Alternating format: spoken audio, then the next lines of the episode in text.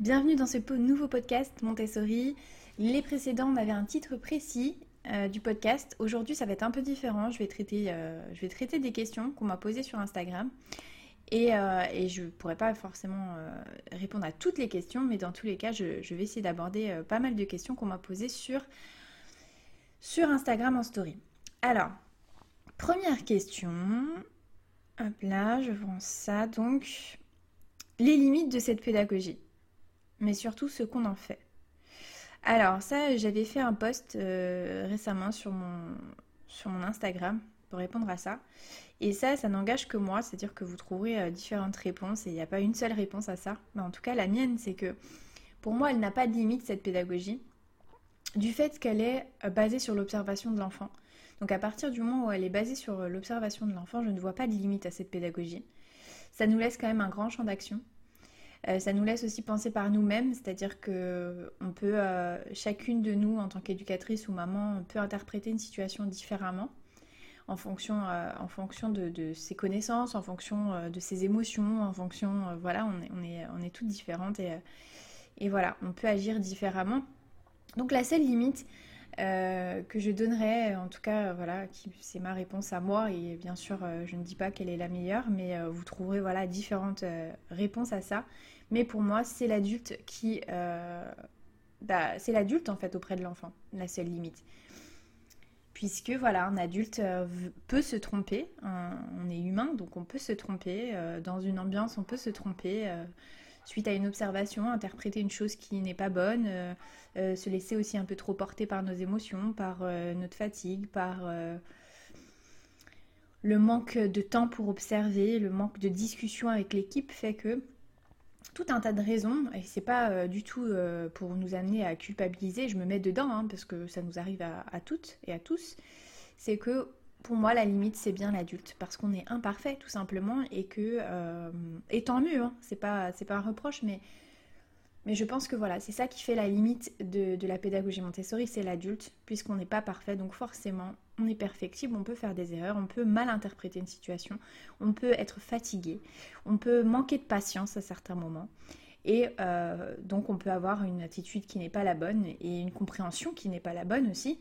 Euh, puisque voilà, pour moi, c'est plutôt ça qui fait que la pédagogie Montessori est limitée. Voilà. Alors, vous trouverez des réponses euh, du type euh, ça ne correspond pas à tous les enfants, etc. moi, je ne suis pas d'accord avec ça. Je pense que la pédagogie Montessori est, justement faite pour tous les enfants et que en fait cette pédagogie-là est basée sur, l'observation même et que si nous on observe aussi, alors bien sûr ça veut dire que des fois il faudra se défaire du côté théorique et que euh, parfois il va falloir euh, faire preuve de créativité et sortir un peu d'une progression classique euh, dans la pédagogie Montessori. Et ça il faut se laisser cette opportunité-là d'aller au-delà je pense que ça peut être une erreur aussi de l'éducatrice ou de l'éducateur de rester fermé sur une progression, une théorie classique montessorienne, c'est-à-dire que voilà, progression du matériel, pas, ce matériel avant tel matériel, etc. Et que c'est euh, l'éducatrice ou l'éducateur qui décide euh, de, rester euh, sur ça, alors que forcément avec certains enfants ça va être un peu compliqué et que peut-être il faudrait un peu plus de souplesse. Donc c'est pour ça que je reviens toujours sur ma réponse, c'est que les limites de cette pédagogie c'est l'adulte. Voilà. Alors ensuite, les critiques et l'incompétence de certains éducateurs Montessori manquent de formation. Alors, par exemple, les critiques et l'incompétence de certains éducateurs Montessori. Alors là, moi, c'est pour moi, c'est compliqué de répondre à ça. Euh, comme partout, il y a de l'incompétence, effectivement, euh, mais je dirais comme euh, dans tous les domaines, en fait. Hein, il y a des gens qui sont compétents et il y en a d'autres qui sont incompétents. Après, de là dire qu'il y en a plus dans un milieu montessorien, je dirais c'est uniquement... Je sais que vous êtes beaucoup à penser ça. Je ne sais pas si c'est vraiment réel. Je ne sais pas si on peut vraiment dire que, voilà, c'est vraiment réel ou pas, je ne sais pas. Mais dans tous les cas, la raison pour laquelle peut-être vous observez plus d'incompétences dans un milieu montessorien en école, ou etc., c'est que euh, la pédagogie Montessori, et là je parle pour en France, euh, est une pédagogie qui n'est pas reconnue, et donc, voilà, les formations, c'est assez libre. il y a beaucoup de formations, beaucoup de formateurs, pas trop de contrôle sur ça. Et je pense que c'est la raison pour laquelle peut-être il y a de l'incompétence. malgré que, voilà, moi je vois je peux pas dire que j'en vois plus qu'ailleurs, mais euh, en tout cas, si j'ai quelque chose à répondre, ça serait peut-être ça, du fait que voilà, la, pédagogie Montessori n'est pas reconnue et que forcément, eh ben, c'est pas vraiment contrôlé. Après, euh, moi, je pense que c'est comme partout et euh, comme dans tous les domaines, il y a, voilà, il y a des choses qui il y a des, personnes qui l'utilisent mal et, qui sont incompétents parce que, pour différentes raisons, hein, ils sont incompétents parce qu'ils n'ont pas la connaissance euh, théorique assez profonde pour, euh, pour comprendre exactement la, philosophie Montessori. Euh, et, ça, on l'observe par exemple quand on n'a pas assez travaillé sur soi, quand on n'a pas fait de travail personnel et qu'on reste attaché à juste une progression très didactique du matériel, ce qui ne doit pas être le cas finalement.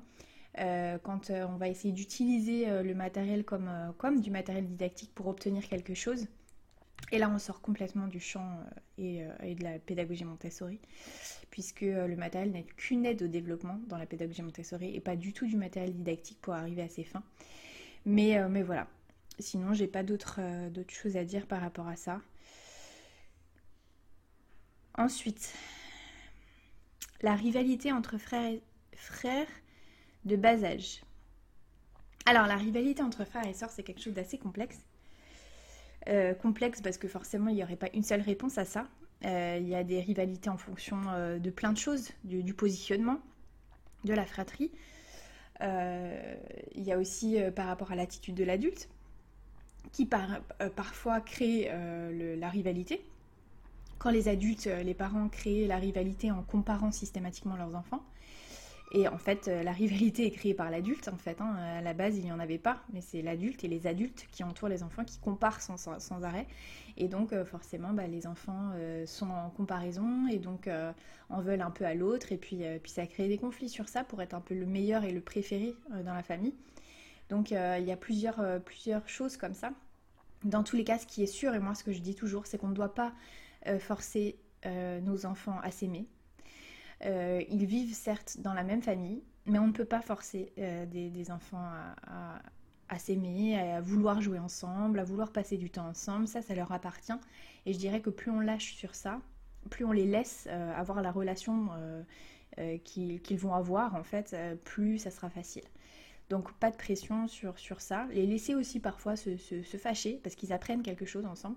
Donc surtout en bas âge, quand ils se fâchent, bien sûr quand il y a de la violence, on stop, mais je pense qu'il faut prendre en compte et il faut leur dire je, comprends que vous vous entendiez pas, je comprends que euh, vous n'avez pas euh, toujours, euh, enfin que des fois vous vous supportez plus, c'est quelque chose de normal en fait. Hein.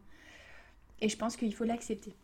Donc après, voilà, je dirais pour les adultes de ne pas comparer, de ne jamais comparer les enfants, d'accepter que les enfants ne s'aiment pas comme on aimerait qu'ils s'aiment les laisser chacun avoir leurs jouets, leurs choses, leurs affaires, euh, ne pas vouloir systématiquement que l'adulte euh, aide son petit frère. Il peut ne pas avoir envie, il n'a pas apporté ce poids-là d'aider le petit et de faire systématiquement pour le plus petit. Et aussi, euh, ce qu'on observe aussi, c'est que on a tendance à dire au plus grand, c'est bon, il est petit, laisse-le. Et je pense que c'est une erreur. Parce que c'est déjà difficile pour un, pour un plus grand d'avoir l'arrivée d'un petit frère ou d'une petite sœur parce qu'il faut retrouver sa place, parce que papa et maman sont occupés, parce que euh, ça, peut, ça, peut, ça peut mettre l'enfant en insécurité, euh, en, compétition, voilà, enfin plein de choses qui font que je pense que c'est pas au plus grand justement de prêter, de systématiquement faire des efforts et qui c'est en justement en lui, montrant qu'il a encore sa place et qu'il a encore le droit à avoir ses affaires, encore euh, du temps avec ses parents uniquement que ça se passera bien.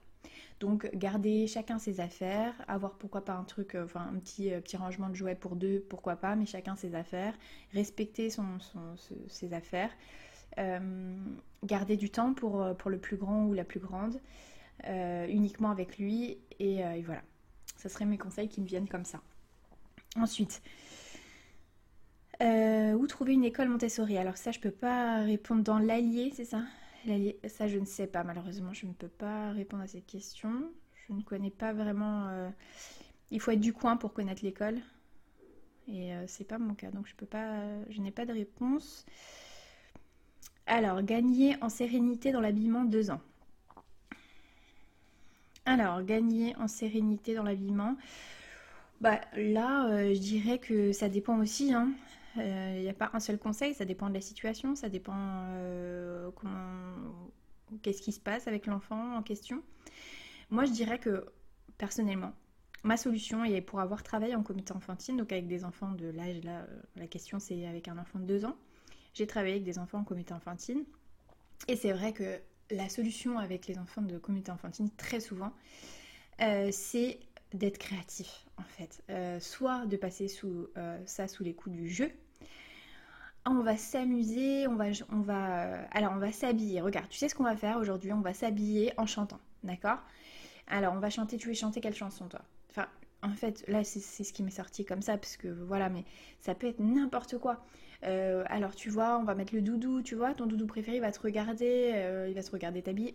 N'importe quelle idée, mais en tout cas un jeu il faut que ça soit amusant, il faut que l'enfant ait envie, que ça soit un moment de plaisir. Si systématiquement le moment euh, de l'habillement est source de stress, parce que l'adulte est pressé, parce qu'il faut faire vite, parce qu'on ne le laisse pas faire, euh, bah forcément euh, l'enfant n'a pas envie du tout de le faire. Et il va, il va à un moment donné vouloir faire autre chose et il va pas. voilà, il va s'opposer.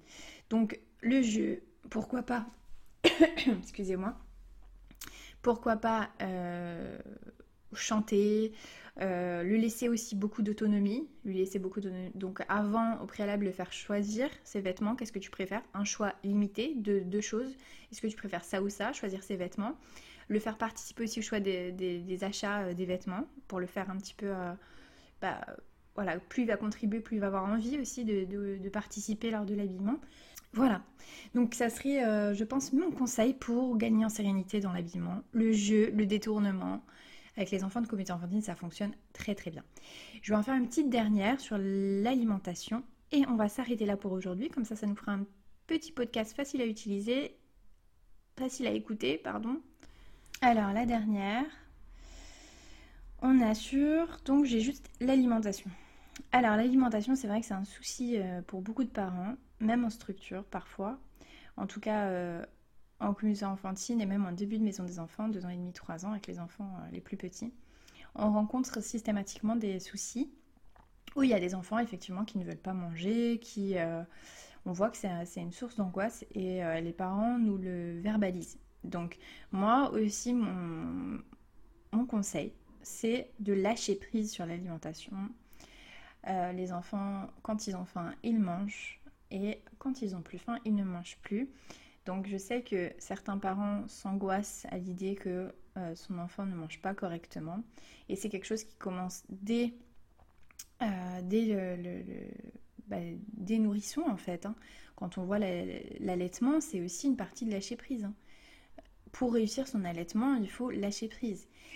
Et bien souvent, on le voit hein, quand, euh, quand on commence à, trop suivre ce que l'enfant, quand on commence à compter qu'est-ce qu'il a bu, combien de temps, la durée euh, de, la dernière tétée, etc. On voit qu'on commence à, bah, ça commence à être compliqué l'allaitement. En tout cas, moi, je suis pas spécialiste, donc je vais pas vous donner trop de conseils sur ça, mais c'était juste pour vous donner l'exemple que le lâcher prise, ça commence en fait dès lors qu'on allaite son bébé.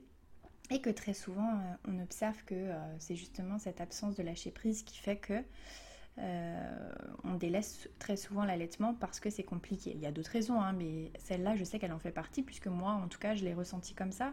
C'est que quand on commence à trop se stresser avec ça, trop vérifier, compter, etc., on commence à, s'inquiéter et, voilà. Et c'est source d'angoisse, de stress. Donc, vraiment, mon conseil, c'est de lâcher prise sur l'alimentation. Euh, de proposer une grande variété lors de la diversification. Euh, lui faire goûter plein de choses. Lui faire goûter plein de choses, ça veut pas dire qu'il mange plein de choses, ça veut dire qu'il goûte. Donc même s'il a goûté un tout petit peu, c'est ça qui est important. Pour vraiment ouvrir tout ça et faire en sorte qu'on voit que dans, les études, je les ai pas sur moi, mais j'en ai lu euh, pas mal, le fait que plus les enfants, plus les bébés tôt goûtent différentes saveurs, différents goûts, euh, c'est ce qui va permettre aussi à l'enfant d'être moins difficile plus tard et on voit que les enfants aiment plus de choses et sont plus ouverts plus tard. Donc c'est quelque chose d'assez important.